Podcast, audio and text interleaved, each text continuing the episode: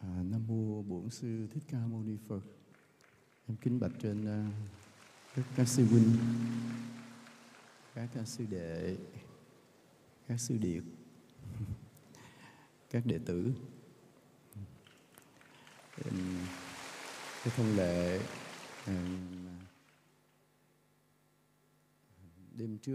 đêm trước lễ chính thành đạo, ta có những cái sinh hoạt đáng lẽ là nhiều hơn, nhưng vì năm nay dịch bệnh nên mọi việc ta thu gọn lại, mọi cái đều bớt đi.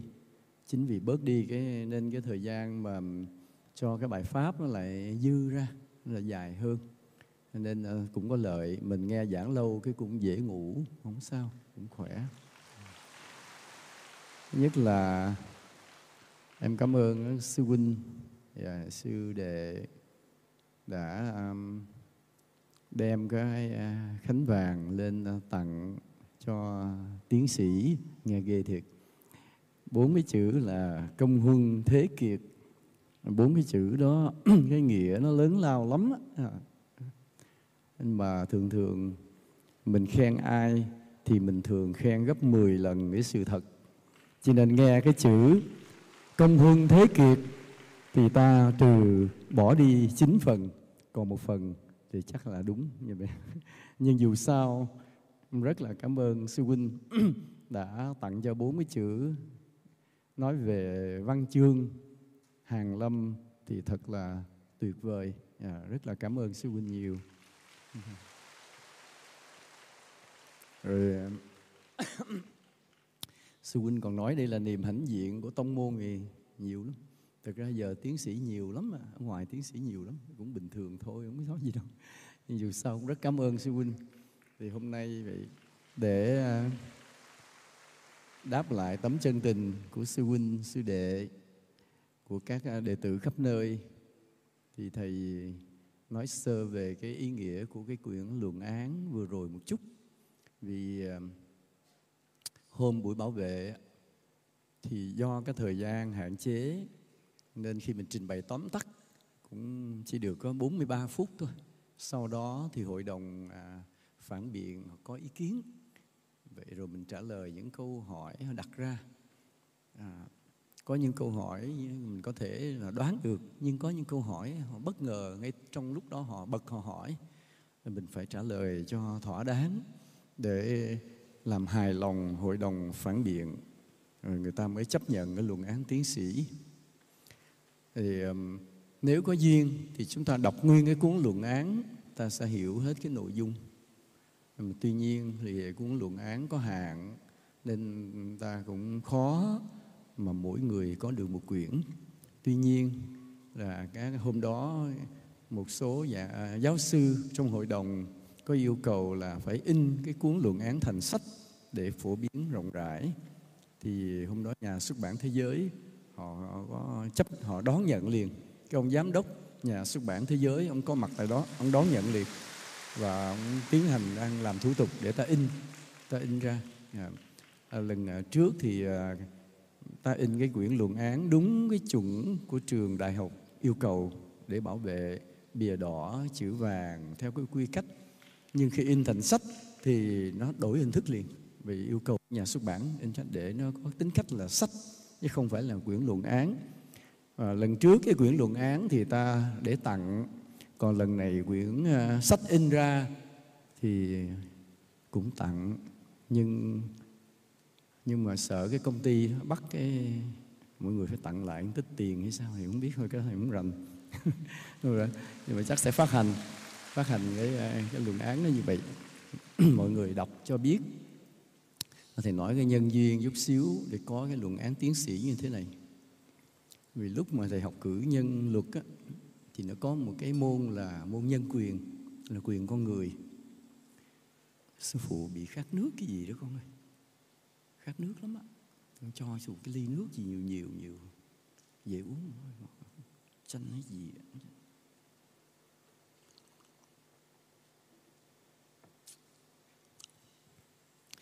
Mà trong cái lý luận của luật pháp luôn luôn có cái câu thế này: quyền và nghĩa vụ đi đôi. Ta được thụ hưởng thì ta phải cống hiến. Nó là sự công bằng của trời đất, của xã hội. Nhưng mà tại sao là trong chương trình cử nhân luật chỉ học cái môn quyền con người mà không học nghĩa vụ con người? Thì suốt cái thời gian học cái môn đó thì cứ cự nữ cái cô giáo. Nên lúc mà bảo vệ tiến sĩ có mặt cô nói cảm ơn cô, nhờ cô mới có luận án này. Thì cái cự nữ của Mãi thì nói ủa sao cái này nó vô lý thế này, sao nó vô lý thế kia, cự hoài riết cô cũng phiền, thôi thì không có hỏi nữa. Nhưng mà từ lúc đó thầy phát tâm, thầy nói thầy sẽ làm luận án tiến sĩ đề tài nghĩa vụ con người. Từ lúc đó thầy xác định luôn.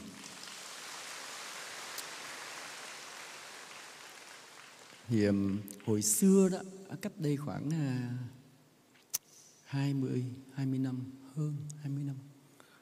thì gặp cái anh đó, anh học xong cái cử nhân thạc sĩ. Thầy mới nói thôi vậy còn bước nữa anh làm tiến sĩ luôn đi. Anh nói không nổi thầy ơi, từ thạc sĩ lên tiến sĩ là nó bằng từ lớp 1 lên tới thạc sĩ. Lúc thầy không hiểu, thầy nói cái gì mà cực như vậy, lên còn nấc nữa có gì đâu. Hay là tại ông làm biếng, rồi không, mình không có ý kiến gì, nhưng nhớ cái câu đó cho đến phiên mình. Thì khi mà tốt nghiệp cử nhân thì may mắn là thì tốt nghiệp cái số điểm nó cao. Số điểm cao nên nhà trường họ gợi ý nếu thầy muốn làm nghiên cứu sinh tiến sĩ thì họ tạo điều kiện luôn, không cần phải lấy bằng thạc sĩ. Cái thầy nghe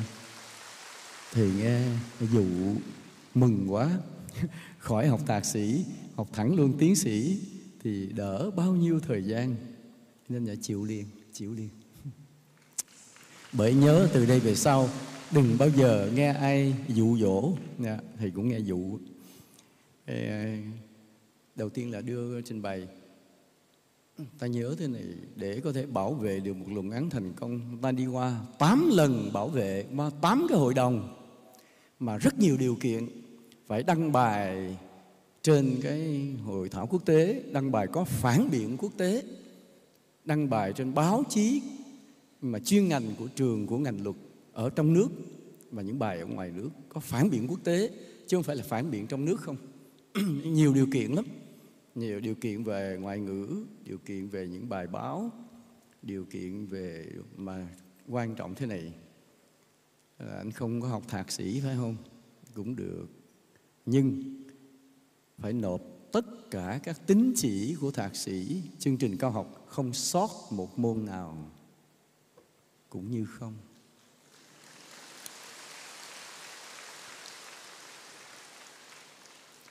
Thế là phải học cái chương trình thạc sĩ cùng lúc luôn. Vừa làm nghiên cứu sinh tiến sĩ, vừa phải học thạc sĩ. Mà học đâu phải là học, phải làm bài tập, phải làm tiểu luận, phải thi vấn đáp. Rồi dịch thì online, không dịch thì ra trường thi trực tiếp. Rồi những bài tiểu luận viết nộp đầy đủ, không sót bài nào. Điểm phải chấp nhận được, không có điểm liệt. Là cực vô cùng, không ngờ bị dụ. Cho nên từ đây ta nhớ ai nói cái gì dễ dàng đều là lừa gạt hết. Đúng rồi. Là vừa phải viết bao nhiêu bài tham luận để đủ điều kiện bảo vệ luận án tiến sĩ, vừa phải bắt đầu viết luận án tiến sĩ, vừa phải học cao học và viết tiểu luận, vô số việc phải làm. Cái đầu tiên là chỉ có mấy cái chữ tiêu đề thôi, là nghĩa vụ con người trong luật pháp quốc tế và luật pháp Việt Nam. Chỉ nhiêu đó chữ thôi là phải bảo vệ một hội đồng 5 giáo sư. Ngồi mình thuyết phục cho họ. Thuyết phục là cái đề tài này cần được nói ra. Là có cái tính mới, chưa ai nói, và có tính cấp thiết, cần cho xã hội. Mình phải thuyết phục họ được. Thì hôm đó 5 vị giáo sư ngồi nghe, hỏi tới hỏi lui. Rồi trong một buổi sau đó họ ký biên bản, họ chấp nhận là chấp nhận cho nghiên cứu sinh Vương Tấn Việt làm nghiên cứu sinh đề tài này, nghĩa vụ con người trong luật pháp Việt Nam và luật pháp quốc tế. Mấy chữ thôi mất một hội đồng, dễ sợ như vậy. Rồi bắt đầu làm từng bước, bước nào là phải trình cái hội đồng bảo vệ cái bước đó. Viết tới đâu, từng cái giai đoạn là phải đến trình lên cho cái khoa sau đại học, lập một hội đồng để bảo vệ phản biện. Thuyết phục được họ rồi mới đi qua giai đoạn kế tiếp. Tất cả là 8 giai đoạn, 8 cái hội đồng bảo vệ. Trong đó cái lần thứ 7 là phản biện kín, nghĩa là mình gửi do những vị giáo sư cái luận án không có tên. Mình không biết họ là ai, họ không biết mình là ai. Rồi họ đọc cái luận án xong, họ sẽ viết lại, gửi lại trường. Mà cái phản biện kín này không phải của trường Đại học Luật Hà Nội, ở bên ngoài. Nên bảo đảm, bảo mật, không ai biết ai. Họ đọc xong cái luận án rồi, họ sẽ viết cái phê bình nhận xét. Sau đó họ ký tên dưới là họ chấp nhận hay không. Nếu họ chấp nhận thì ta mới có cái buổi bảo vệ cuối cùng là buổi bảo vệ thứ 8 vừa rồi. Còn nếu họ phê, cái luận án này kém quá, không chấp nhận là hủy luôn, làm lại từ đầu.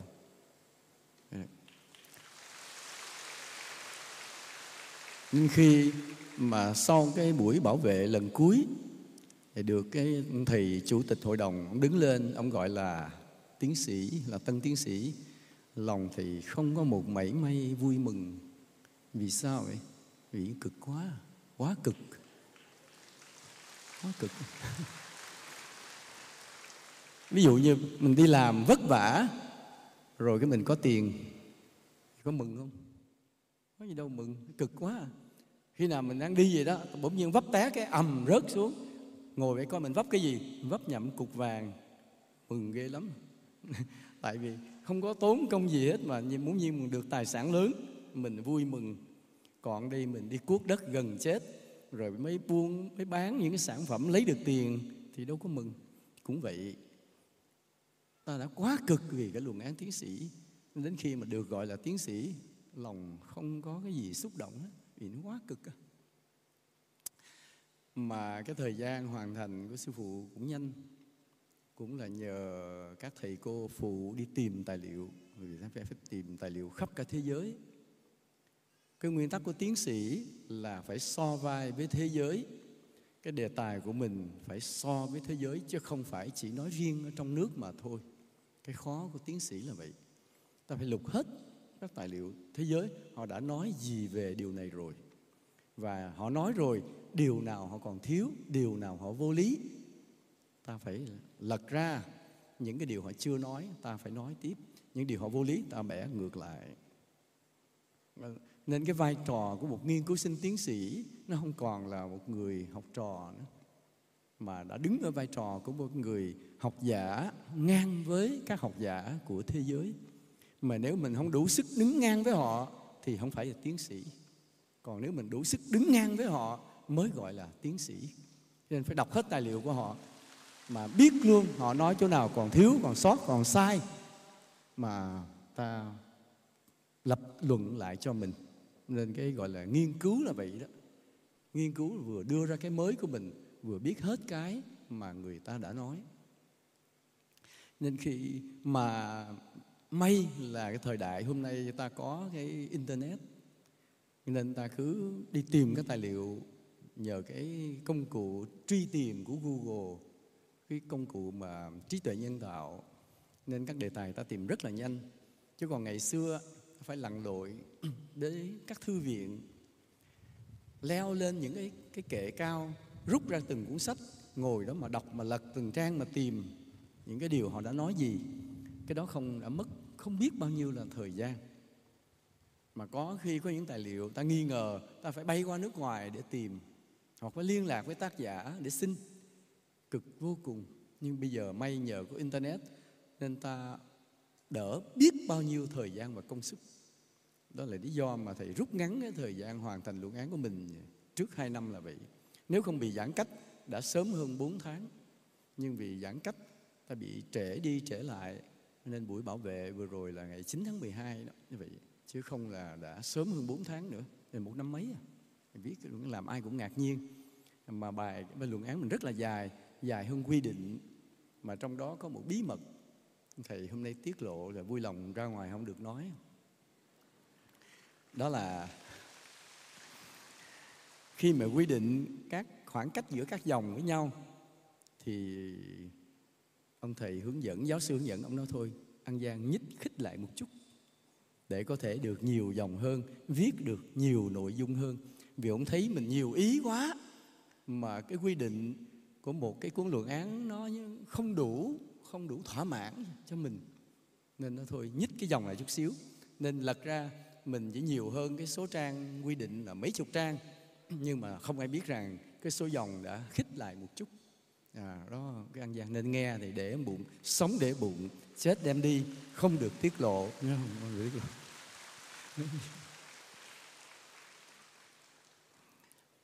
Và ta thấy thế này, nếu một người học thật, làm thật về luận án tiến sĩ đều là người giỏi thật. Nên cái chữ tiến sĩ ta nghe mà ta nể, ta ngưỡng mộ là điều rất đúng. Vì người làm tiến sĩ thật rất giỏi, làm rồi mới biết, quá cực. Còn tuy nhiên, trong cái thời đại mới thì nó có những cái trường hợp tiêu cực, tức là họ không học thật, không làm thật, nhưng vẫn có cái danh xưng tiến sĩ, thì nhiều khi nó hơi buồn. Nó có một vài trường hợp về tiến sĩ danh dự, ví dụ như Bác Hồ khi sang Ấn Độ, thì một trường đại học của Ấn Độ đã tặng Bác Hồ một cái danh hiệu là tiến sĩ danh dự. Mà thực sự chỉ vì Bác Hồ không có thời gian để làm nghiên cứu sinh, chứ cái khả năng của Bác Hồ, ổng 10 cái tiến sĩ mà. Nên khi mà người ta tặng cái tiến sĩ danh dự, có nghĩa là cái người đó, cái khả năng thật của người đó giỏi hơn tiến sĩ, nhưng mà không có thời gian để làm nghiên cứu sinh. Còn bây giờ ta có thể bị cái trường hợp tiến sĩ danh dự vì không đủ khả năng làm nghiên cứu sinh. Nó oan đi, nó oan. Chứ còn hồi xưa cái tiến sĩ danh dự thật là danh dự vì người đó giỏi hơn tiến sĩ.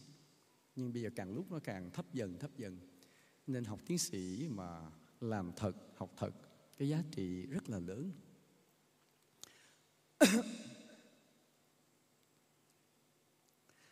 Rồi nó có hai cái điều kiện của cái luận án. Một là cái tính mới, không có trùng với ý của ai. Thứ hai là tính cấp thiết, nó đang rất cần cho cuộc đời, cho xã hội. Cái luận án phải đáp ứng hai yêu cầu đó. Thì khi mà thầy nộp cái luận án full đầy đủ cho trường, thì trường Đại học Luật Hà Nội họ mới đưa toàn bộ luận án vào trong một cái phần mềm trí tuệ nhân tạo, họ kiểm tra.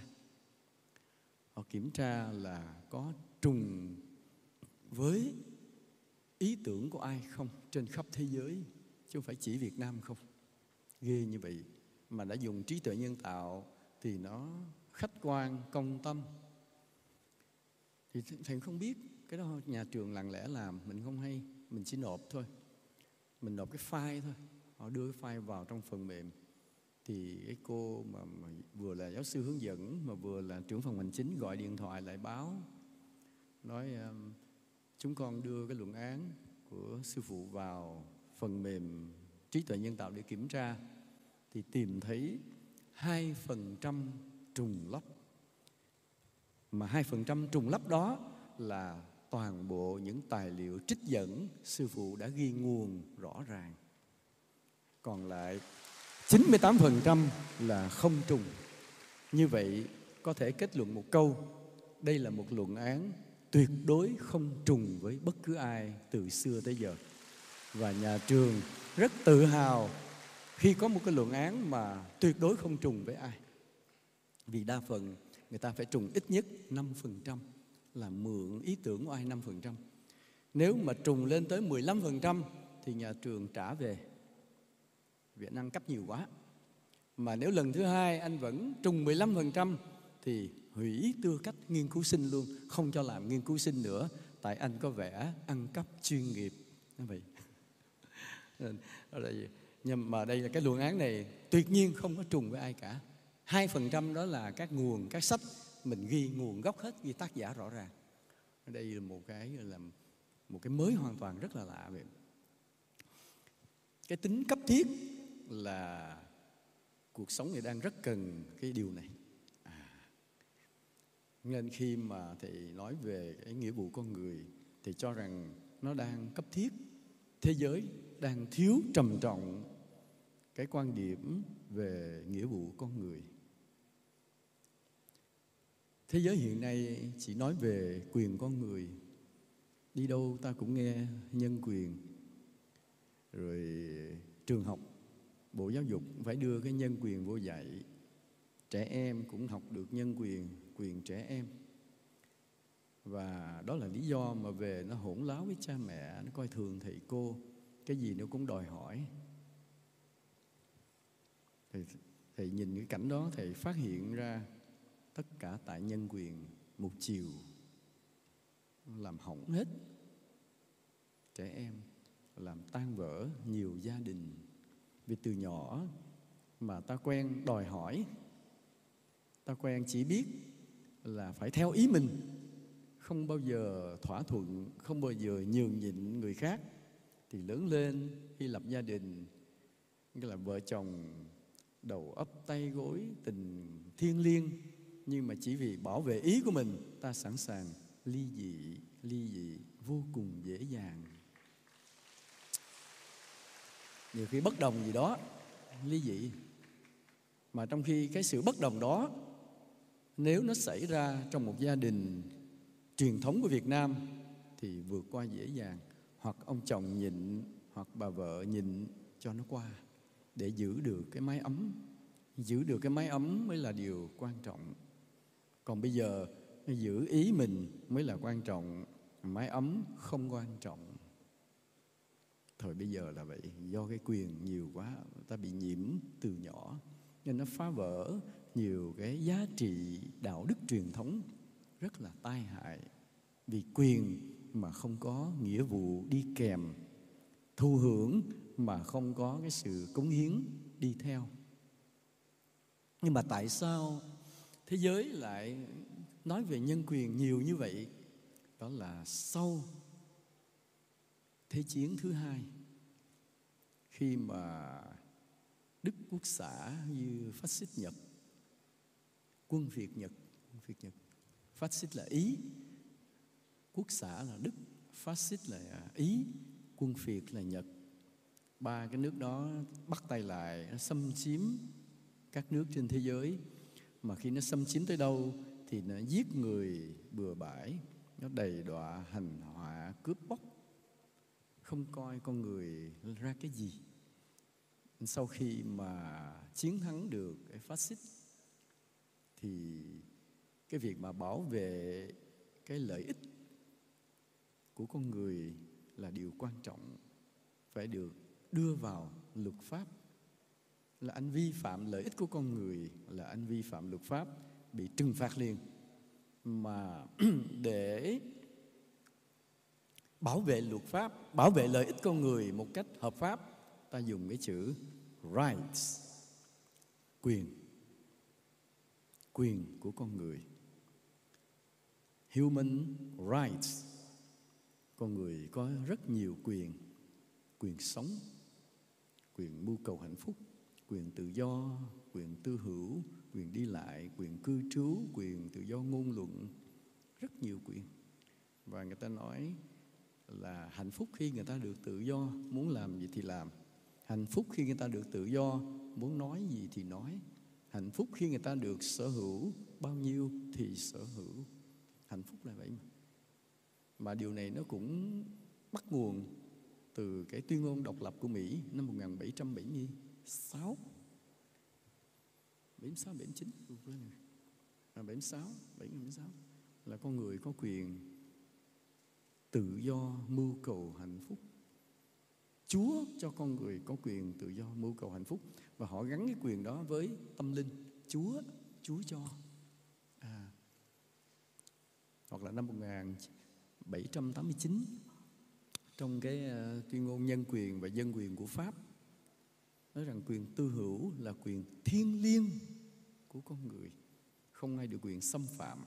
Ta dùng tới chữ thiêng liêng, tức là gán cái giá trị đó cho thần thánh, thì con người phàm không được đụng tới. Nên cái quyền nó được quy định nhiều trong những bản tuyên ngôn quan trọng, và lần lần bắt đầu nó đưa vào hiến pháp, nó đưa vào luật pháp. Năm 1945, khi Liên Hiệp Quốc bắt đầu được thành lập để thay thế cho cái Hội Quốc Liên sau khi chiến thắng phát xít, thì ta có cái hiến chương Liên Hiệp Quốc cũng nói về quyền con người. Thầy nói cái này hơi chuyên môn, buồn ngủ không cả. Ok, ngủ cũng ngon. Thì đến năm 1948, Liên Hiệp Quốc mới đưa ra cái bản tuyên ngôn nhân quyền, tuyên ngôn quốc tế về nhân quyền.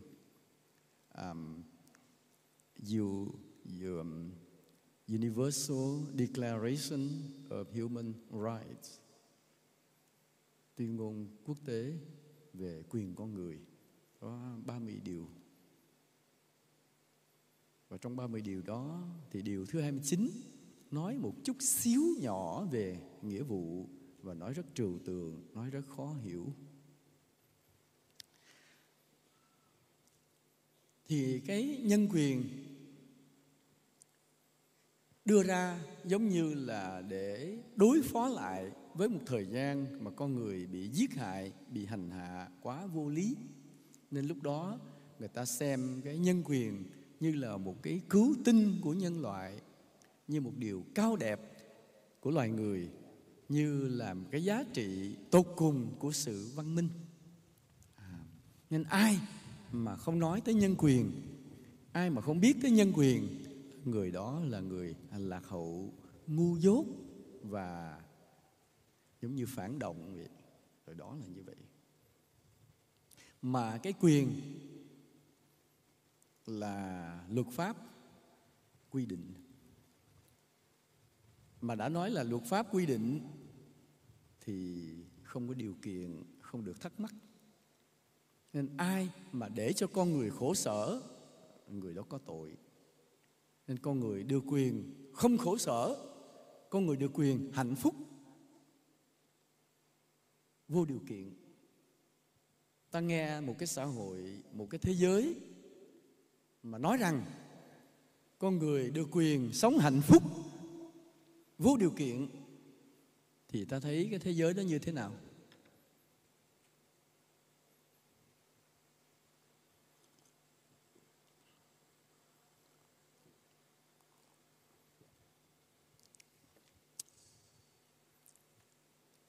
Thế giới thiên đường, đúng không? Quá đẹp, như một thiên đường. Thế giới mà người ta tuyên bố rằng con người để nhỏ khóc là có tội, vi phạm quyền trẻ em. Khổ vậy.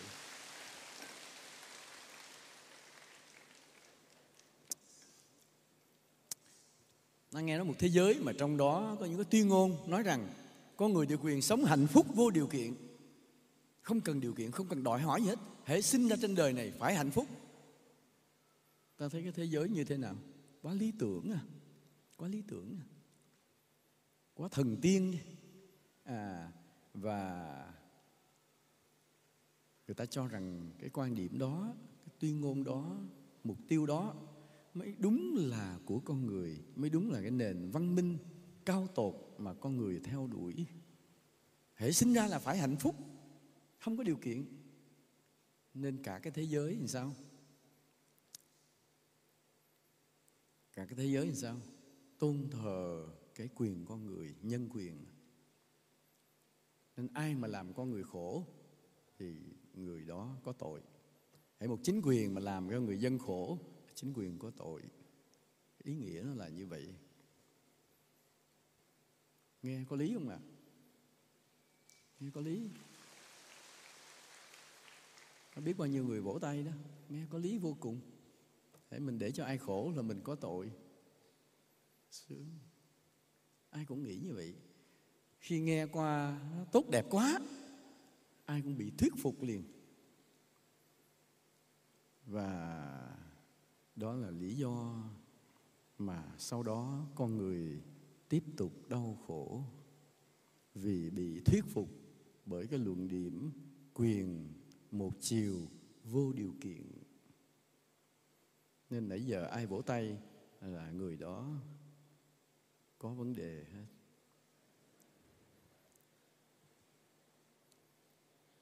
Người nào không vỗ tay, người đó khôn. Người đó mới bước sang một cái văn minh thật sự.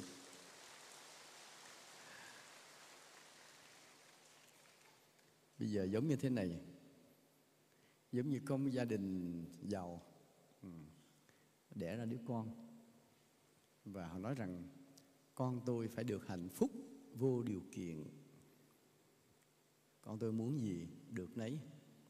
Nó nói đói quá thì phải có người đút cơm cho nó ăn, nó nói khát quá có người đưa nước tới miệng cho nó uống, nó nói nó nóng nực quá phải có người xịt nước tắm rau cho nó.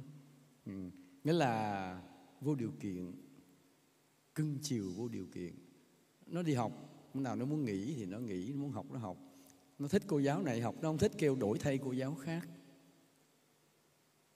Nó là con của nhà giàu và nó được hưởng cái quyền của con nhà giàu vô điều kiện. Thì lý tưởng không ạ? Đứa bé mà sinh trong một gia đình như vậy có lý tưởng không ạ? Có phải đó là một cái gia đình thần tiên? Có phải là một gia đình thiên đường không ạ? Có không? Có không?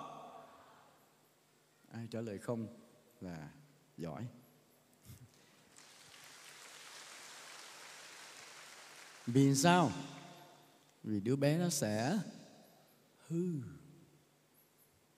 Chính bản thân đứa bé đó, nếu nhìn theo đạo Phật là hết phước á. Nó muốn gì được nấy và nó không cần phải cống hiến, không cần phải đóng góp, không cần phải kính trọng ai, không cần phải học hành gì hết. Từ từ nó hết phước á. Và chính vì nó không cần phải biết vâng lời ai, mọi người nghe lời nó thôi chứ nó không nghe lời ai, thì nó hư. Cho nên thoạt nghe con tôi là tất cả, tôi thương nó, tôi chiều nó muốn gì được đấy. Ta nghe thì ta thấy đứa bé mà được sống trong một gia đình như vậy quá lý tưởng à. Nhưng rõ ràng vực thẳm đang chờ nó hư. Nó hư rồi sao? Gia đình sẽ đau khổ, bố mẹ nó sẽ đau khổ, và nó sẽ phá tan cả tài sản gia đình.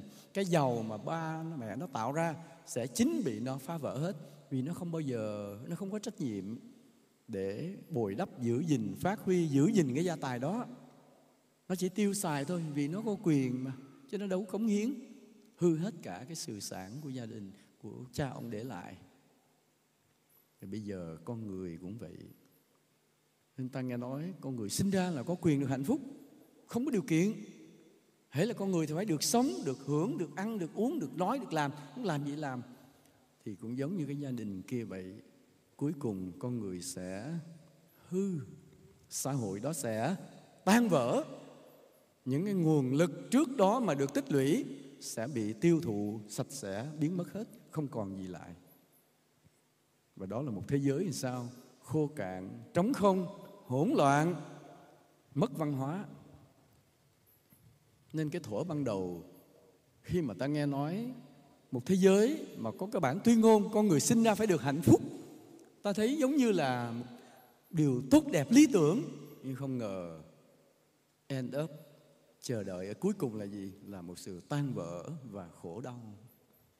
Nên ta cần cái luận án này nói cân bằng lại. Anh muốn có quyền, anh phải có nghĩa vụ. Anh muốn thụ hưởng, anh phải có trách nhiệm với cuộc đời này. Chứ không phải tự nhiên mà cứ được thụ hưởng. Nên chính cái mà lý luận của luật pháp, nghĩa vụ và quyền lợi phải đi đôi. Đó là nền tảng vững chắc cho công lý của cuộc đời. Mà bảo đảm cho thế giới này, cho xã hội này được phát triển bền vững. Đó là lý do mà ta phải nói về nghĩa vụ nếu muốn nói về quyền. Mà nhiều khi phải nói về nghĩa vụ còn nhiều hơn về quyền nữa. Ta cần cái sự công bằng hợp lý là sao? Là không phải ta sống trên đời này ta cứ đòi quyền cho mình, mà ta sống trên đời này ta phải có trách nhiệm với nhau. Còn ta đòi quyền là ta lấy của ai đó đem về cho mình. Còn nếu ta có trách nhiệm với nhau là ta san sẻ, đỡ đần, hỗ trợ nhau, cùng sống, cùng làm việc, cùng học tập, cùng lao động, cùng thụ hưởng. Nên cái tinh thần trách nhiệm với nhau mới là cái tinh thần mà thế giới này cần để đi cho đến một nền văn minh cao tột. Còn nói về quyền là lấy về cho mình mà thôi, thì tất cả sẽ chấm dứt trong cái sự cô độc, nghèo nàn, khổ sở, hỗn loạn, ly tan.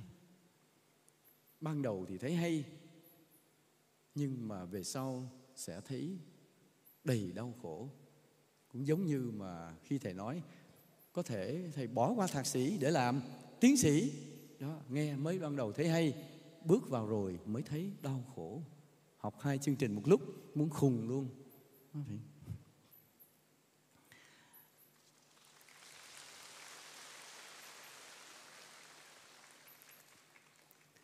Cái may mắn của ta là trong lý luận của pháp luật có nói quyền và nghĩa vụ đi đôi, đó là sự công bằng. Và ta biết rằng ta còn có phấn đấu vì ta có niềm tin vào sự công bằng của trời đất, của xã hội, của pháp luật. Còn nếu trời đất này không có sự công bằng, xã hội không có sự công bằng, đất nước không có sự công bằng,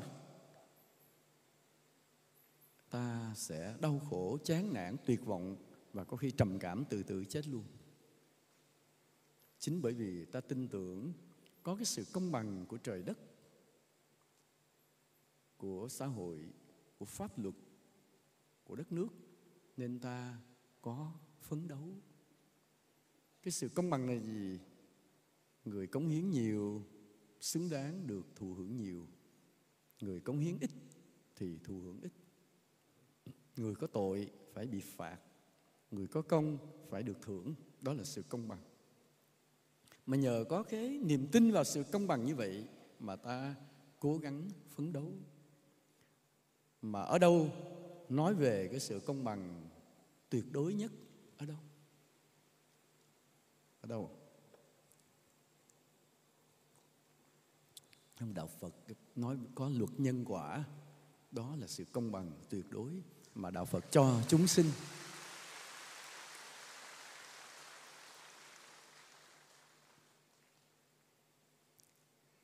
Nhiều khi mình cũng không có ý muốn phân biệt tôn giáo, nhưng mà ở các tôn giáo khác họ tôn thờ thần linh và họ nghĩ rằng, họ suy luận ra rằng thần linh cũng có cái cảm tình riêng, nên họ cố gắng lấy cảm tình riêng của thần linh bằng cách cúng tế, cầu nguyện, nịnh bợ, thì thần linh sẽ ban cho họ nhiều quyền lợi. Còn trong Đạo Phật, năn nỉ kệ, cứ gieo nhân rồi sẽ gặt quả. Công bằng, công bằng tuyệt đối. Có một lần Thầy ra Hà Nội thì tổ chức cái buổi lễ 20 tháng 11 mà nhà giáo đó mới mời hết các thầy cô giáo của trường Đại học Luật đến dự. Những thầy cô mà đã dạy thầy trong cái chương trình cử nhân, thạc sĩ và tiến sĩ năm trước kìa. Chứ năm nay bị dịch rồi không có tổ chức được. Thì có quen rồi mời mấy thầy trong cái Đại học Quốc gia Hà Nội luôn. Đại học Quốc gia Hà Nội họ có cái khoa luật nữa, mình cũng có cái liên quan bên đây, thì mình cũng sang đó mình dự cái hội thảo của họ, hội thảo quốc tế. Thầy phải đi dự hội thảo quốc tế mới đủ điều kiện để làm nghiên cứu sinh, nên trường đã giới thiệu qua để thầy làm cái dự cái hội thảo quốc tế bên đó. Dự hội thảo đó phải nói bằng tiếng Anh đó. Họ nói chuyện trao đổi bằng tiếng Anh không, thì mình cũng quen, nên hôm cái tổ chức lễ 20 tháng 11 có mời các thầy cô bên đó qua để dự. Thì có một thầy, ông đứng lên, ông phát biểu thế này. Thì các vị đó đều là tiến sĩ, giáo sư về luật cả, họ giỏi lắm, giỏi khiếp, họ là thật ấy, tiến sĩ thật, giáo sư thật, trình độ cao. Nói rằng là tôi có đọc các sách của sư phụ Chân Quang đây, có đọc rồi. Và tôi thấy rằng luật gì cũng thua luật nhân quả. Trời ơi! các Phật tử của mình vỡ òa. Hôm đó có mấy ngàn Phật tử dự, có mấy Phật tử ngoài Hà Nội ngồi đây thì chắc có nhớ không? Sư phụ nói lại đúng không? Sư phụ không có nói thêm nha, vì nó nói đúng như vậy. Nên các Phật tử mình vỡ òa hạnh phúc, vì cái vị thầy đó nói luật gì cũng không bằng luật nhân quả. Vì sao vậy? Vì đúng là luật là đem lại sự công bằng cho xã hội.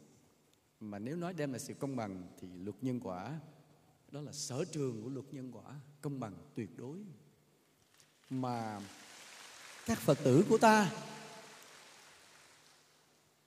sở dĩ mà ta siêng năng làm phước, làm công quả, vì ta tin vào cái sự công bằng này nên ta phấn đấu. Còn những người mà không biết đạo Phật, không có nhân quả, thì họ cần cái sự công bằng của xã hội. Xã hội này phải công bằng, nhà nước phải công bằng, thì họ sẽ phấn đấu, họ cống hiến. Vì họ tin rằng là cái sự cống hiến của họ cuối cùng sẽ đem lại kết quả tốt đẹp cho cuộc đời họ. Còn cái người đệ tử Phật thì tin luôn thẳng vào luật nhân quả. Tin luôn thẳng vào luật nhân quả. Nên có một cái Phật tử nhắn cho thầy một cái tin dài, nói như thế này là: các huynh đệ chúng con nghe lời sư phụ là đi đắp đường, nhặt rác, trồng cây, bố thí, làm nhiều việc phước. Thì qua 3 năm, 5 năm, ai thu nhập cũng tăng lên. Mà đây đúng là điều sư phụ đã nói rồi. Và kiếp sau thì chắc chắn tụi con sẽ giàu. Nói rất tự tin. Kiếp sau chắc chắn tụi con sẽ giàu. Tại vì mới 3 năm, 5 năm mà thu nhập đã thấy lên rồi. Mà nếu cả cuộc đời đi theo sư phụ rồi siêng năng làm phước thì chết qua kiếp sau buộc phải giàu thôi. Con đường đó là quy luật nó như vậy. Quá rõ ràng. Kiếp sau sẽ giàu. Thì tụi con chỉ cầu mong một điều là gặp lại sư phụ để tụi con cúng dường. Vì sư phụ sẽ tiêu tiền chính xác giùm tụi con. Còn tụi con giàu quá mà không biết tiêu làm sao cho đúng. Câu nói rất cảm động. Nên sư phụ cũng rất mong là kiếp sau gặp lại tụi con để tụi con cúng cho sư phụ nhiều một chút như đây.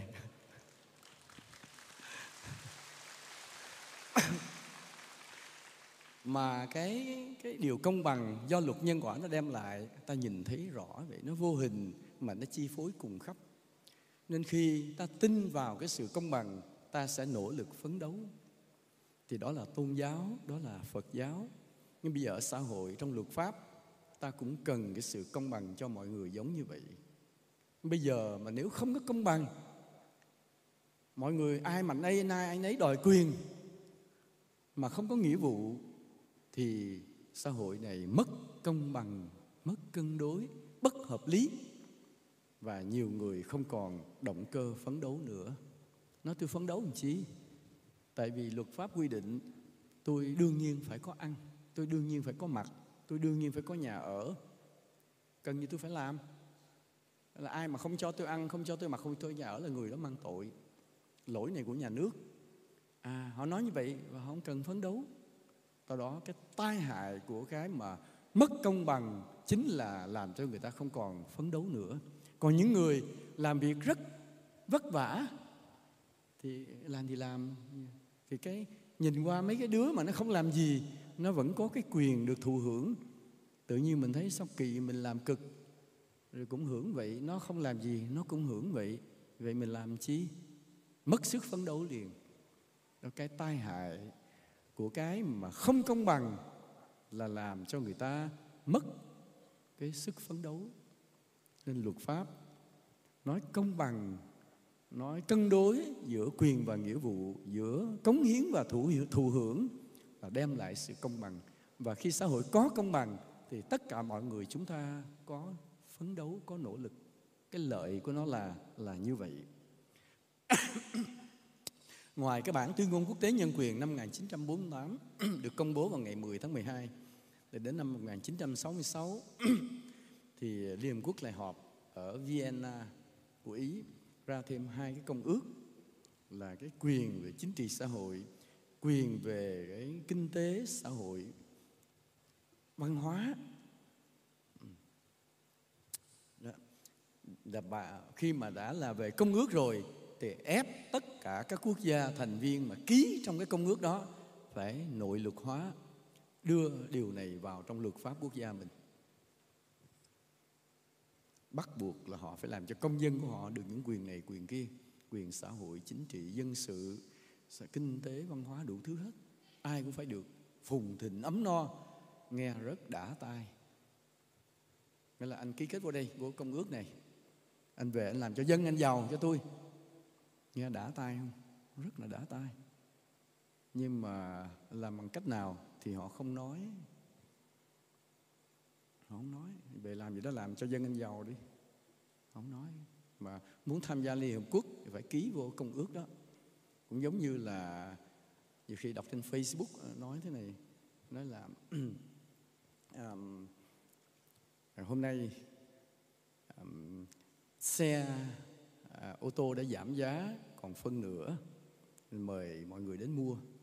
Thì ở dưới có cái comment đó, họ nói kêu mọi người đến mua vì xe giảm giá, nhưng mà lấy tiền đâu mua thì họ không nói.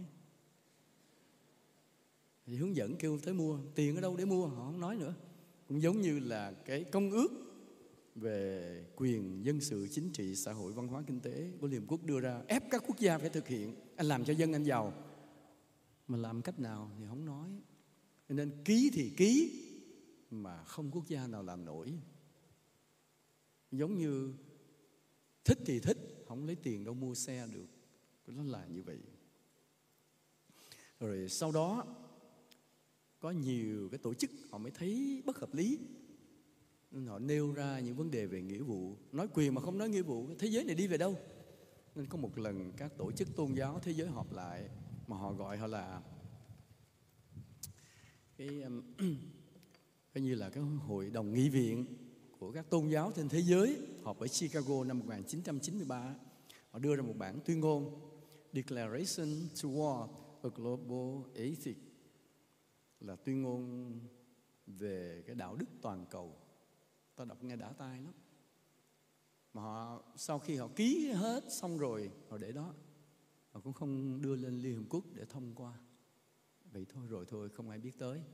Rồi có một cái tổ chức là Interaction Council, hội đồng tương tác, gồm nhiều cái những người nổi danh trên thế giới, trong đó có các lãnh tụ cũng nổi tiếng, ký một cái tuyên ngôn quốc tế về nghĩa vụ con người, Universal Declaration of Human Responsibility, trình lên Liên Hiệp Quốc, nhưng mà không thuyết phục được Liên Hiệp Quốc thông qua, gạt bỏ luôn, gồm 19 điều. Rồi lác đác có nhiều cái tác giả cảnh báo về vấn đề nghĩa vụ, nhưng mà một sự bức xúc nào đó ở phía Nam Mỹ, ở Nam Phi, một số nơi này nơi kia, nhiều tác giả cả trong Việt Nam chúng ta cũng nói về vấn đề nghĩa vụ là quan trọng, nhưng mà không ai nhúc nhích được Liên Hiệp Quốc thay đổi cả. Liên Hiệp Quốc là cứ cái quyền cái đã. Đó là lý do mà ta làm luận án tiến sĩ này, chuyên về nghĩa vụ, để tiếp tục đóng góp về cái lý luận nghĩa vụ, kêu gọi một sự cân đối, công bằng trong cái thế giới này là như vậy.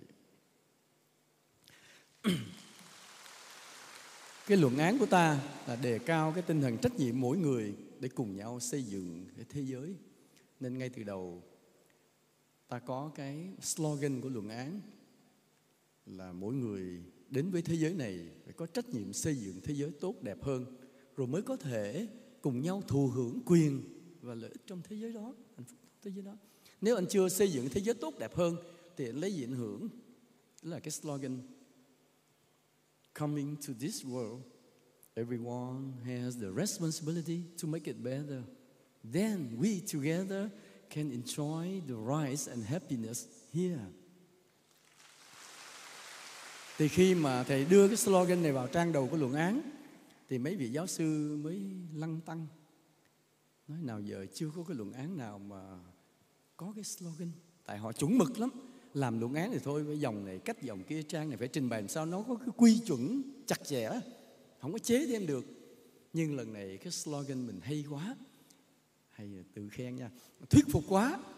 Thế là hội đồng phải chấp nhận luôn là cho một luận án mà có một cái slogan để ở đầu. Người ta thấy rằng là Xu nói bao lâu rồi nhắc chừng nữa, Xu nói tới suốt đêm thì chết ạ. 4 giờ còn dậy ngồi thiền nữa.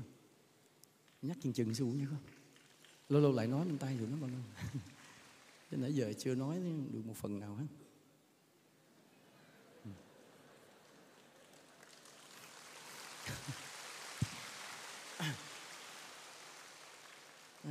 Thấy sư bác ngủ đường giấc rồi, sư chú ngủ đường giấc rồi, hôm nay ngủ đường giấc rồi, bà sợ nó cũng ngủ tiếp rồi. Nó hay như vậy, không, luận án nghĩa vụ nó hay như vậy đó, nghe tới đâu là ngủ tới đó.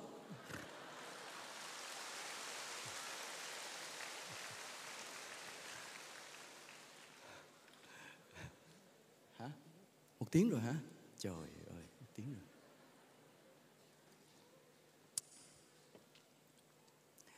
Ai muốn nghe nữa? Rồi ra thêm nghe nữa. I am sorry nha. Rồi nói nữa chút. Đừng ngủ đi, ngủ.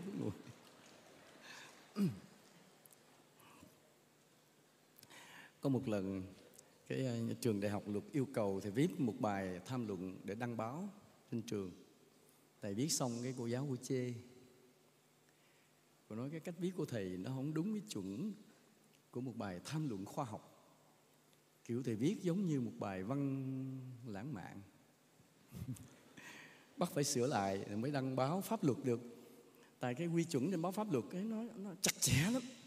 Mà thầy mới chán cái đó. Thầy là ghét cái vụ gì mà nó cứng nhắc. Đọc nó mệt thấy mồ. Đọc là ngủ liền. Nên thầy muốn làm cho nó lãng mạn. Thầy mới dẫn nhập bằng một cái câu chuyện có thật. Câu chuyện có thật như thế này. Cũng may là hôm nay không có người đó ở đây, nên thầy nói câu chuyện. Thầy mới hỏi, ủa sao sư phụ nghe con ly dị rồi à? Nói dạ con ly dị rồi. Nói, lý do? Nói dạ tại chồng con không có trách nhiệm. Không có trách nhiệm. Ta nói câu tổng quát, mình đâu hỏi thêm chi chuyện riêng của người ta mà mình hỏi chi. Nhưng mà thầy mới sực nhớ lại rất nhiều cái cuộc ly dị xảy ra chỉ vì một trong hai người vô trách nhiệm. Đúng không ạ? Vô trách nhiệm. Không có trách nhiệm gì với gia đình mình hết. Bỏ mặc chồng, vợ, con cái, chỉ lo cho mình thôi. Là người kia một mình gánh không nổi, buộc phải chia tay. Nên cái việc mà vô trách nhiệm nó làm tan vỡ, nó làm giảm giá trị của mình, làm mình lần lần bị khinh bỉ. Cái tinh thần trách nhiệm nó trong pháp luật thì gọi là nghĩa vụ. Đây trong khi mà làm luận án thì thầy mới phát hiện ra thế này là có 3 loại nghĩa vụ, có 3 loại động cơ khiến cho ta có tinh thần trách nhiệm, khiến cho ta có nghĩa vụ. Một là cái loại nghĩa vụ do luật pháp quy định bắt buộc. Ví dụ như ta phải đóng thuế, luật pháp quy định trốn không được, nghĩa vụ phải đóng thuế. Bây giờ có thêm cái nghĩa vụ là phải phân loại rác tại nhà, không phân loại rác, người ta không thu gom rác. Hoặc là nghĩa vụ phải bảo vệ Tổ quốc, phải đi lính để bảo vệ Tổ quốc. Đó là nghĩa vụ pháp luật bắt buộc, trốn không được, đã pháp luật bắt buộc rồi, trốn không được. Một cái nghĩa vụ thứ hai là do luân lý xã hội đòi hỏi. Ví dụ như luân lý xã hội đòi hỏi điều gì? Cái xã hội thì nó khác nhau trên thế giới lắm. Nhưng mà ví dụ như ở Việt Nam là khi mình đi ra khỏi nhà, đi công việc thì mặc quần áo tươm tất dùm một chút. Thì có nhiều người tươm tất, siêu tươm tất tới thành khoe đồ thì thôi cái đó tao không nói. Nhưng mà ít nhất anh ăn mặc đàng hoàng. Là vì sao vậy? Vì bộ đồ anh mặc trên người ai cũng trông thấy. Nó như một loại ngôn ngữ anh đang nói chuyện với mọi người. Nó như một câu chào anh chào cho mọi người. Mà không phải bằng lời cái miệng mà bằng trang phục. Nên xã hội, luân lý xã hội đòi hỏi khi anh đi ra ngoài cộng đồng, anh vui lòng mặc đồ tươm tất. Đây là một loại nghĩa vụ do luân lý đòi hỏi. Mà nếu anh không thực hiện thì bắt đầu làm sao? Người ta chê cười. mà người ta chê cười riết mình chịu không nổi. Đó là cái loại thứ hai. Loại luân lý, loại nghĩa vụ thứ ba là do đạo đức nội tại thúc đẩy. Mình biết điều đó là đúng, mình phải làm. Mình mà không làm, lương tâm cắn rứt. Ví dụ như bây giờ mình biết người đó nghèo, chả ai bắt mình phải giúp cả, và cũng không ai quan tâm cái người nghèo đó, cho nên mình không giúp người nghèo đó. Luật pháp không phạt mình, luật pháp không quy định. Xã hội cũng không ai biết để chê cười mình. Chỉ một mình biết cái người đó đang rất nghèo, không giúp có thể đói. Nhưng mình không giúp thì coi chừng mình ăn năn rây rứt suốt cuộc đời. Mỗi khi nhớ lại cái khoảnh khắc đó, lòng mình cứ rây rứt. Phải chi lúc đó mình cho người ta ít tiền, ít gạo để người ta qua được một lúc khó khăn. Thôi giúp cho rồi. Nên thấy cái người khổ ta giúp. Thì cái nghĩa vụ đó là do đạo đức nội tại thúc đẩy. Nên có ba loại nghĩa vụ. Một cái nghĩa vụ do pháp luật quy định, một cái nghĩa vụ do luân lý xã hội yêu cầu, một cái nghĩa vụ do đạo đức nội tại ta thúc đẩy. Ba loại. Trong cái luận án ta có nhiều cái mới là như vậy. Có những cái mà những lý luận khác, những sách khác không có nhìn ra, nhưng ta nhìn ra. Đây là điều mà ta thuyết phục được các hội đồng giáo sư là như vậy. Cũng giống như bây giờ nói về quyền. Tôi có quyền được sống, tôi có quyền thụ hưởng, tôi có quyền được ăn uống đầy đủ, nhà cửa đàng hoàng, tôi có quyền tự do. Ta thì khi mà làm nghiên cứu luận án thì mới phát hiện ra điều này. Cái lợi ích mà ta cần nó khác với cái mà ta tìm được.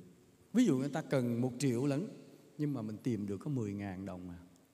Không phải ta cần bao nhiêu là ta sẽ có bấy nhiêu. Không phải. Cái ta cần là vô tận. Ta cần đủ thứ trên đời. Nhưng mà cái ta tìm được sao? Rất là ít. Vì sao vậy? Bởi vì ai cho mình những cái mình cần? Ai cho? Mình cần thì nhiều, nhưng ai cho mình đủ hết những điều đó?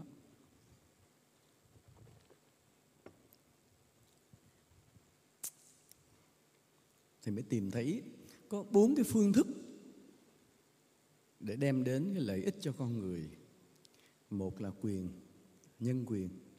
Theo luật pháp quy định, là luật pháp quy định cái người này phải được quyền sống trong một xã hội an bình, không ai được xâm phạm. Đó là luật pháp quy định. Ai xâm phạm là bị phạt liền. Đó là quyền. Một cái phương thức thứ hai là nhân tình. Tình yêu thương giữa con người khiến ta bảo vệ nhau, yêu thương nhau, chăm sóc nhau, lo cho nhau. Ví dụ cha mẹ lo cho con cái, vợ chồng lo cho nhau. Trên cuộc đời mình thương ai mình lo cho người đó. Nhân tình. Vì có tình yêu thương nên ta lo cho nhau, ta cung cấp lợi ích cho nhau. Cái này là thuộc về nhân tình chứ không phải nhân quyền. Không ai bắt mình cả, không có luật pháp nào bắt cả. Nhưng tình yêu thương của mình thúc đẩy mình phải lo cho người khác. Cái phương thức thứ ba là nhân nghĩa. Nhân nghĩa nghĩa là lòng biết ơn. Ví dụ bây giờ cha mẹ mình già, không còn có thể tự lo được nữa, thì lúc đó mình nhớ ơn cha mẹ, mình lo cho cha mẹ. Đó là nhân nghĩa. Hoặc là cái người lính cục chân, thương binh, họ già, họ đã hy sinh cho tổ quốc như vậy. Bây giờ xã hội biết ơn, phải lo cho cái người thương binh đó. Đó là cái nhân nghĩa, lòng biết ơn của con người với nhau mà lo cho nhau. Cái phương thức thứ tư là nhân đạo. Nhân đạo là những trường hợp có những người mà họ không còn khả năng, họ tật nguyền, hay họ vì lý do mà thiên tai nào lúc đó bế tắc, không làm gì được nữa, thì họ cần sự giúp đỡ trên tinh thần nhân đạo. Người ta lo cho, ta đem lại lợi ích cho người đó vì tình nhân đạo, vì ý nghĩa nhân đạo. Chứ còn người đó bế tắc không tự lo được nữa. Nên ta có 4 cái phương thức để đem lại lợi ích cho nhau là nhân quyền, nhân tình, nhân nghĩa, nhân đạo. 4 cái phương thức đó. Nên nhân quyền không phải là một phương thức duy nhất để đem lại lợi ích cho cuộc đời này, mà tới 4 cái phương thức. Những điều này hoàn toàn mới mẻ, chưa có một tài liệu nào trên thế giới nói. Đó là lý do mà ta thuyết phục được Hội đồng Giáo sư là như vậy. Không biết còn đủ sức, tôi thấy bắt đầu người bóp tay bóp chân nhiều quá rồi đó. Tê tay tê chân, người ẻo quá ẻo lại nhiều quá, không biết ngồi nổi không. Mệt chưa? Mệt không? Nói chưa, có mấy 2-3 đứa nhỏ nói, còn bao nhiêu im lặng hết.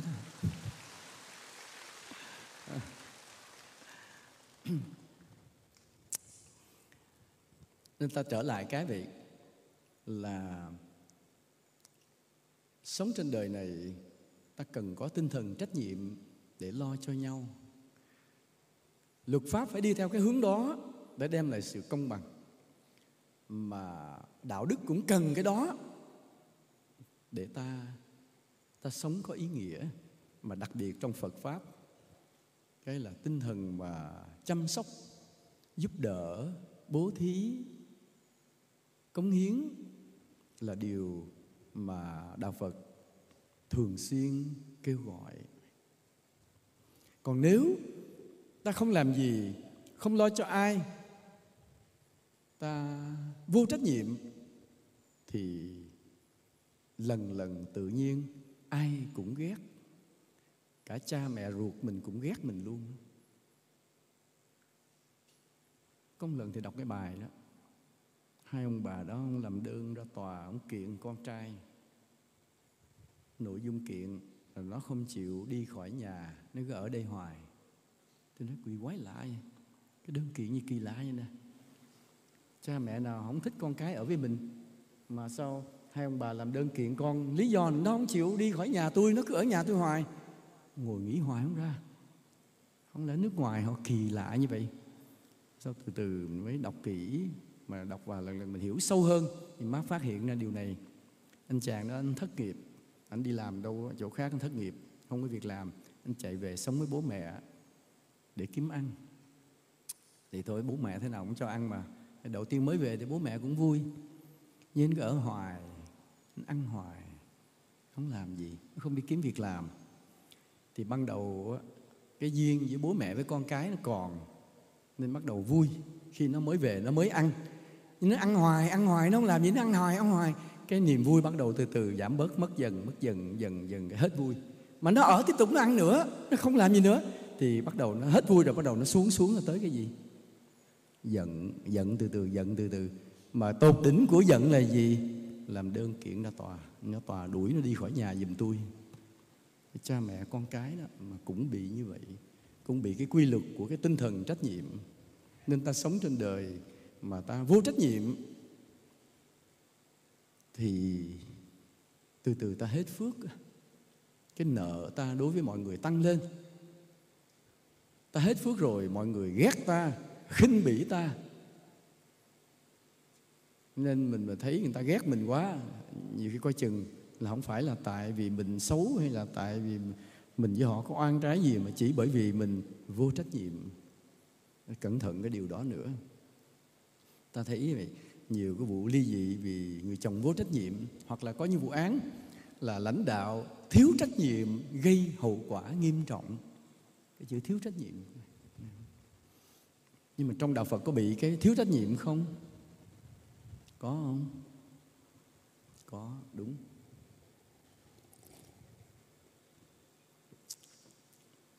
Đây là cái điều này mà đêm giao thừa sắp tới, khi giảng tứ niệm xứ 4, sư phụ sẽ nhắc lại điều này. Là khi tâm ta thanh tịnh, sẽ có nhiều tà kiến xuất hiện nha. Đây là điều rất là lạ. Ta đừng tưởng khi tâm thanh tịnh là mọi việc đều đúng, mọi cái thấy ta đều đúng. Điều rất là lạ, khi tâm thanh tịnh, tà kiến xuất hiện rất nhiều. Mà trong nhiều cái tà kiến xuất hiện đó, nó có một cái tà kiến là không cần quan tâm điều gì nữa, mà tưởng mình là tự tại. À, một người tự tại là người không còn bận tâm điều gì nữa. Mà nếu chủ trương không còn bận tâm điều gì nữa, ta rơi đúng vào cái lỗi vô trách nhiệm với cuộc đời. Đây cũng là một cái nguy hiểm. Nên khi bài giảng tứ niệm xứ, Sư Phụ sẽ nói về một số tà kiến của cái người mà khi tâm được thanh tịnh, thậm chí kiến tánh ngộ đạo rồi vẫn bị cái tà kiến này, rất là đáng sợ vậy. Như vậy thì làm sao? Nó vậy là tu đã được tâm thanh tịnh, đi qua khỏi tâm thanh tịnh ta mới cái vô ngã. Thì khi đi qua tâm thanh tịnh ta bị cái tà kiến vô trách nhiệm rồi sẽ ra sao? Đó, bởi vậy khi bắt đầu tu ta phải phát nguyện mạnh mẽ là xây dựng một tinh cầu giác ngộ. Xây dựng một tinh cầu giác ngộ. Xây dựng một tinh cầu giác ngộ. Bất cứ ai có mặt trên hành tinh này đều phải biết tu hành giác ngộ. Ta phải phát nguyện điều này, phải làm cho cả cái thế giới này cùng hướng về sự giác ngộ. Phải ray rứt về điều đó, phải trăn trở về điều đó, phải nuôi nấng về điều đó trong lòng mình, cho đến khi mà ngày nào đó ta đạt được thiền định thanh tịnh. Lúc đó ta quên hết mọi thứ. Nhưng mà lời nguyện, khi ta nguyện ban đầu, khi mới tu, nó còn nằm đó. Nó thành nhân quả rồi. Nó là nhân quả. Khi ta phát nguyện, nó thành nhân quả. Nên khi mà tâm ta vào trong cái cảnh giới thanh tịnh, ta sẽ tạm thời quên hết, không còn bận tâm điều gì. Nhưng đến khi ta hoàn thành được cái đạo nghiệp của mình, thì cái lời nguyện đó nó sống dậy. Cái lời nguyện ở buổi ban đầu mà ta đã phát nguyện, nó sẽ chờ ta ở cuối con đường tu tập. Khi ta đi xuyên qua một cái cảnh giới thanh tịnh giống như là thụ động và vô trách nhiệm, nhưng nhờ cái lời phát nguyện ở buổi ban đầu, nên khi ta hoàn thành cái công trình tu hành của mình thì lời nguyện nó trổ cái quả đó ra. Lúc đó ta sẽ là một vị thánh tích cực, năng nổ, giáo hóa, dựng xây để cùng nhau xây dựng một tinh cầu giác ngộ.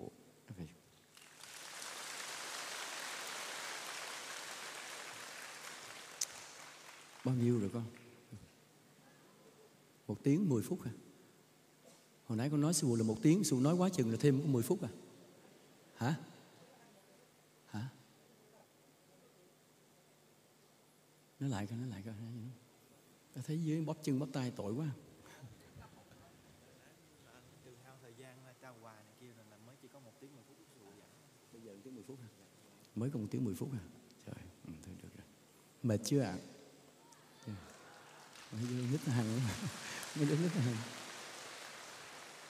Mấy sư, mấy sư bác mình lớn tuổi thì cũng được mấy giấc rồi đó, nhưng mà chơi đâu.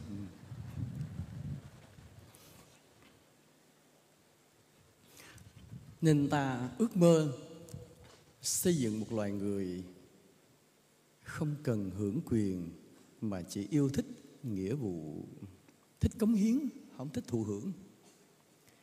Nghe cái câu này thì chỉ có đệ tử Phật chấp nhận liền. Tại vì mình hiểu nhân quả, hiểu đạo đức vô ngã, vị tha, nên cứ cống hiến, cứ xây dựng, không cần thụ hưởng. Vì cái thụ hưởng mình để dành ở thánh quả tối cao, cái chỗ đó mới chỗ mình hưởng. Còn những cái hưởng lặt vặt khác không cần. Nên cái người mà đệ tử Phật nghe nói cái yêu cầu sống tu hành không cần thụ hưởng, chỉ cần cống hiến thôi, nghe mình chịu liền.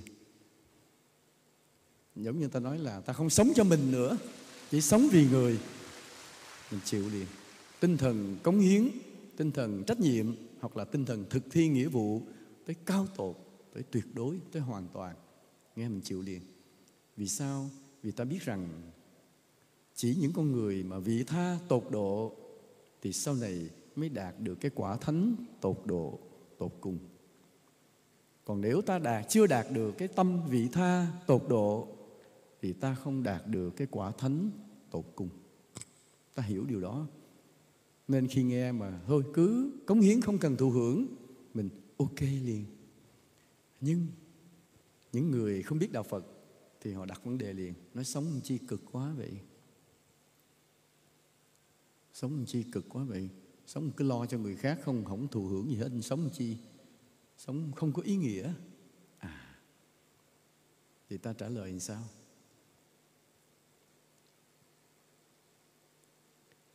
ta an ủi họ, ta nói thế này: nếu trên cuộc đời này ai cũng sống vị tha, có trách nhiệm với nhau, lo cho nhau, thì không còn ai cực nữa. Tại mình lo cho người A thì có người C lo cho mình, phải không ạ? Đâu sao đâu.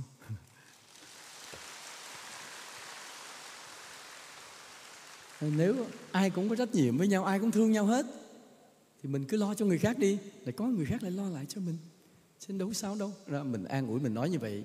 Chứ còn thẳm sâu trong nội tâm mình không cần ai lo cho mình, mà chỉ mong rằng mình lo cho người khác thôi, đúng không ạ? Vậy với một điều nữa là khi nào thì ta thấy cực khổ? Ta chỉ thấy cực khổ khi ta không yêu được cái việc mình làm. Ví dụ như bây giờ ta đi ngoài đường, ta nhìn một cái người công nhân họ quét rác đường ban đêm, cái tiếng chỗ quét rác, cái sẹt sẹt sẹt trên đường đêm, và xe ta, cái bóng đèn xe ta rọi ngang họ, họ mặc cái áo phản quang để ta thấy mà tránh họ. Thì khi đèn xe ta rọi lên gương mặt họ, ta thấy một cái nỗi buồn phảng phất, một nỗi mặc cảm. Họ quen rồi nhưng nó vẫn có một cái mặc cảm buồn buồn. Người ta thì đi xe hơi ở nhà lầu, mình thì nhà nghèo, nhà thuê, phải đi làm nghề hút rác. Mình nhìn cái gương mặt buồn buồn. Nhưng mà ngược lại, mấy cái thanh niên Phật Quang này đây, mấy cái thanh niên này đây đi hút rác mà miệng cười toe toét, hạnh phúc vô cùng. Đi thì đi có đoàn có lũ, mặc cái áo đằng sau ghi cái chữ người Việt Nam không xả rác, miệng cười tươi rói, thấy giống như là mới trúng số độc đắc vậy đó. Nhưng mà hỏi ra chưa có đồng nào, nhưng mà rất là vui, không cực khổ. Vì sao? Bởi vì yêu được việc mình làm. Chỉ vậy thôi. Nên khi ta nói rằng ta cần xây dựng một cái thế giới loài người mà thích cống hiến, thích cống hiến, không cần hưởng thụ, thì cái người ngoài đạo Phật họ sẽ đặt vấn đề liền: sống gì cực khổ vậy?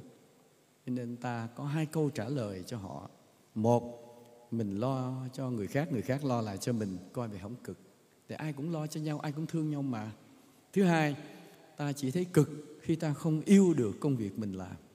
Và câu thứ ba,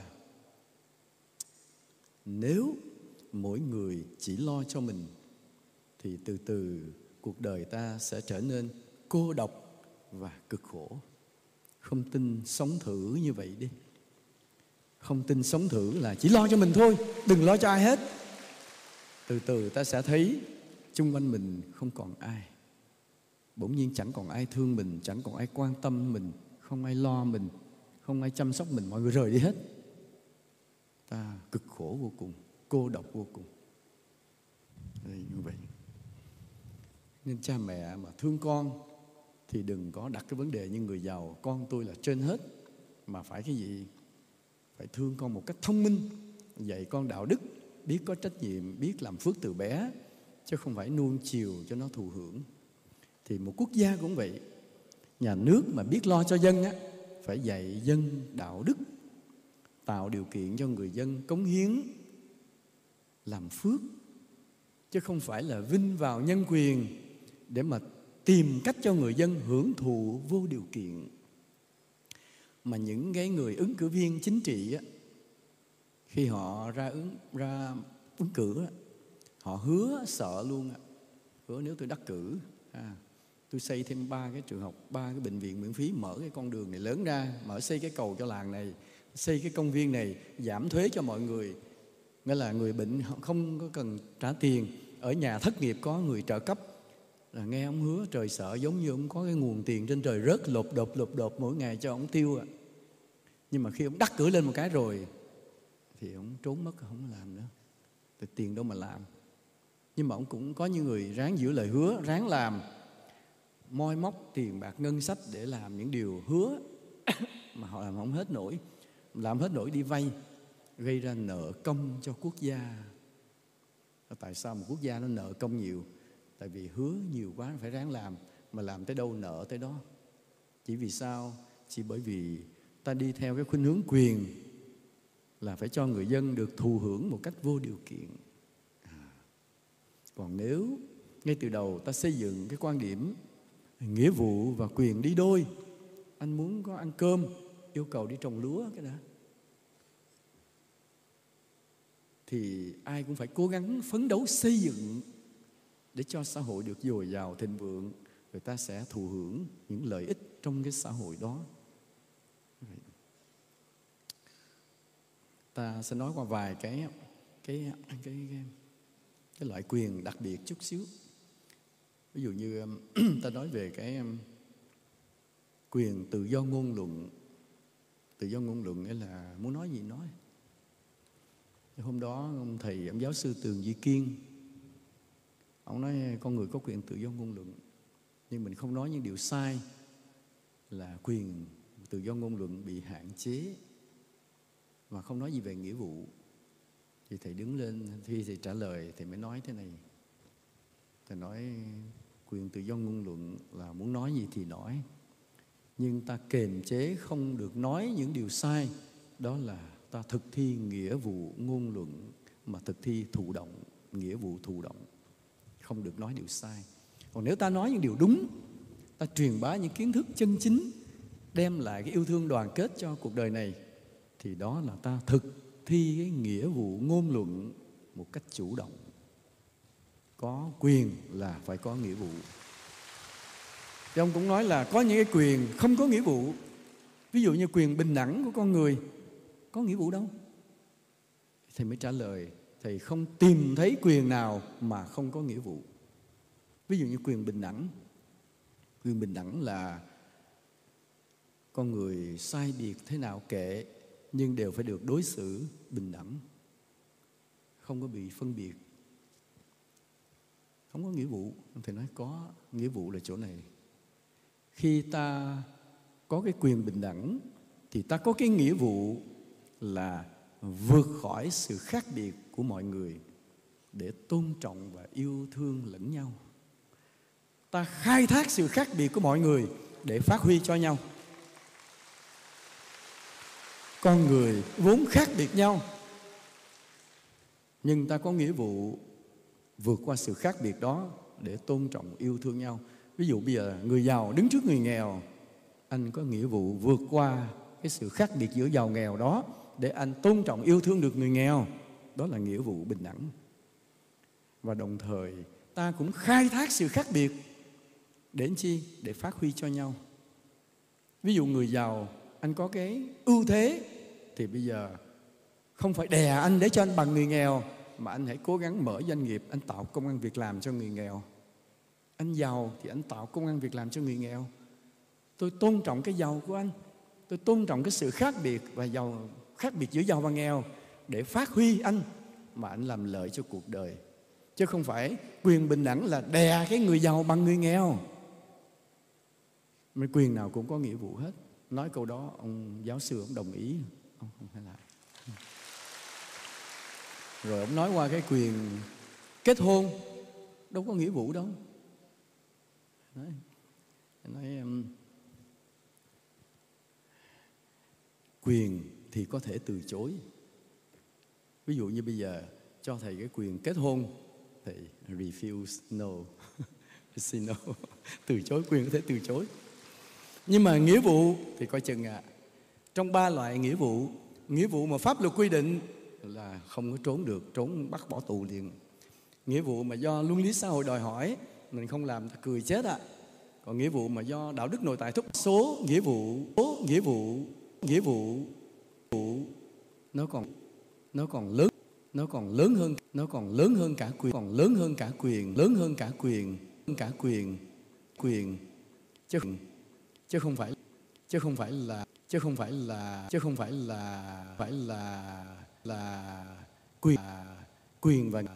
quyền và nghĩa vụ bằng nhau đâu. Ví dụ như người ta nói về nghĩa vụ bảo vệ tổ quốc đó.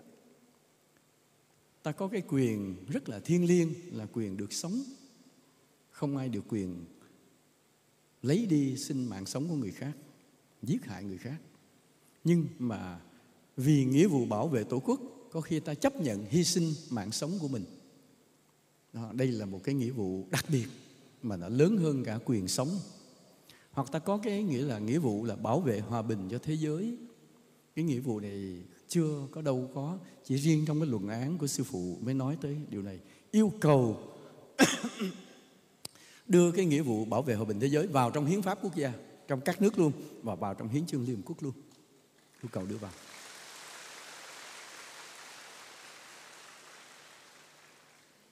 Hoặc là ta có những cái quyền tự do tín ngưỡng thì ta cũng có nghĩa vụ tín ngưỡng.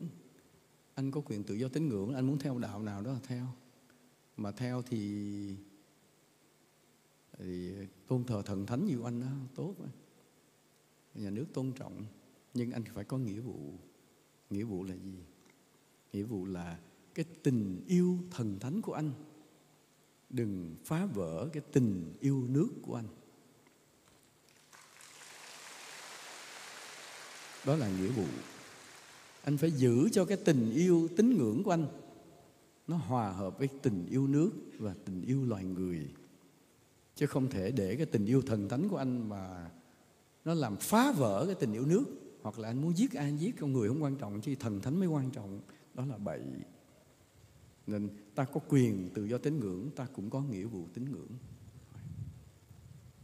Thì ta có cái quyền tự do mưu cầu hạnh phúc thì ta cũng có nghĩa vụ giúp nhau đi tìm hạnh phúc. Chứ không phải tôi được quyền hạnh phúc, một mình anh không có. Anh có quyền, đúng rồi, anh có quyền đi tìm hạnh phúc, thì xin anh cũng có nghĩa vụ giúp người khác đi tìm hạnh phúc.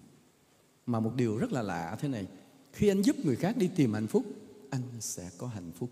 À,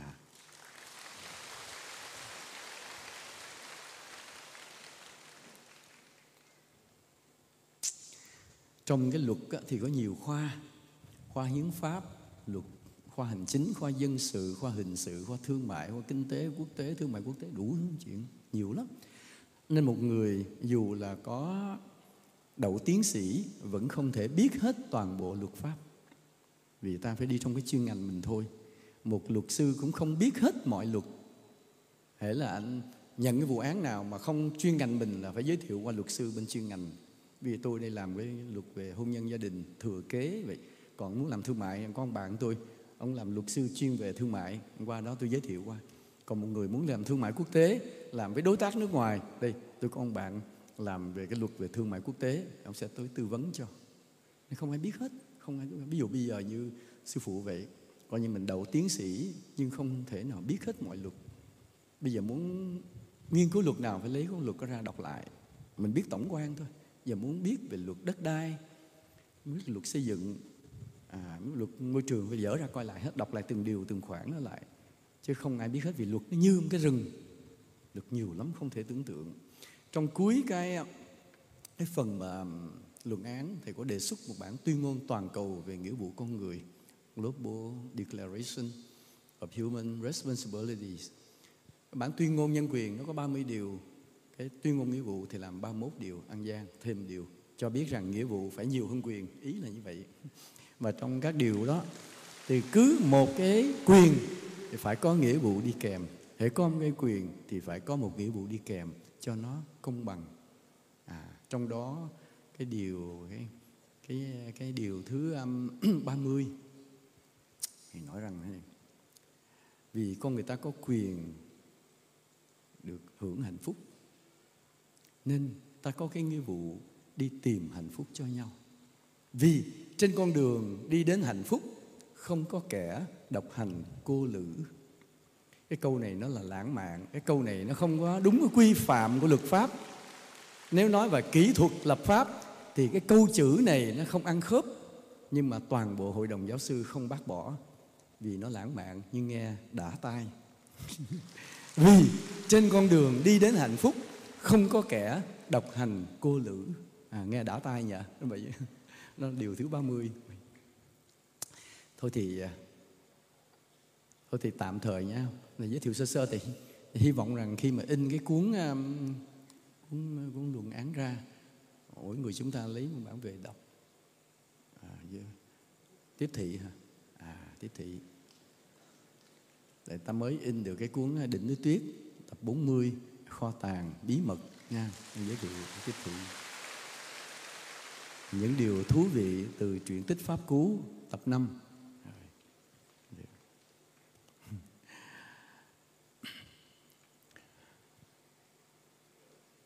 Tiếng rưỡi hả? Ngộ ha. Tụi con có ăn gian không cả? Tụi con cứ đếm làm sao. Giờ là phần tiếp theo là phải dựng quay lại cái bài Đại Việt Oai Hùng, phải không? Phải không con? Bây giờ làm sao mà tụi con sắp xếp cái đội hình cho các sư bác sư chú rồi sao cho nó đẹp. Có thể quay vào khung ở đâu đó cho nó thích hợp. Ha, tụi con suy nghĩ một chút. Dạ. Rồi, hôm nay thì 1 tiếng rưỡi sư phụ nói về cái luận án tiến sĩ sơ sơ, chứ phải đọc cho hết. Rất cảm ơn mọi người đã cố gắng lắng nghe dù rất là buồn ngủ. Đó, thấy các sư bác của mình rất là ngủ tự tại, không cần nói thì nói và ngủ thì ngủ như vậy đó. Hẹn gặp lại. 4 giờ sáng mai ta đã ngồi phăng phắc hướng về Đức Phật nha, để ta làm lễ chính thức, lễ thành đạo chính thức 4 giờ sáng mai. Do đó trước 4 giờ là ta đã xong hết mọi việc.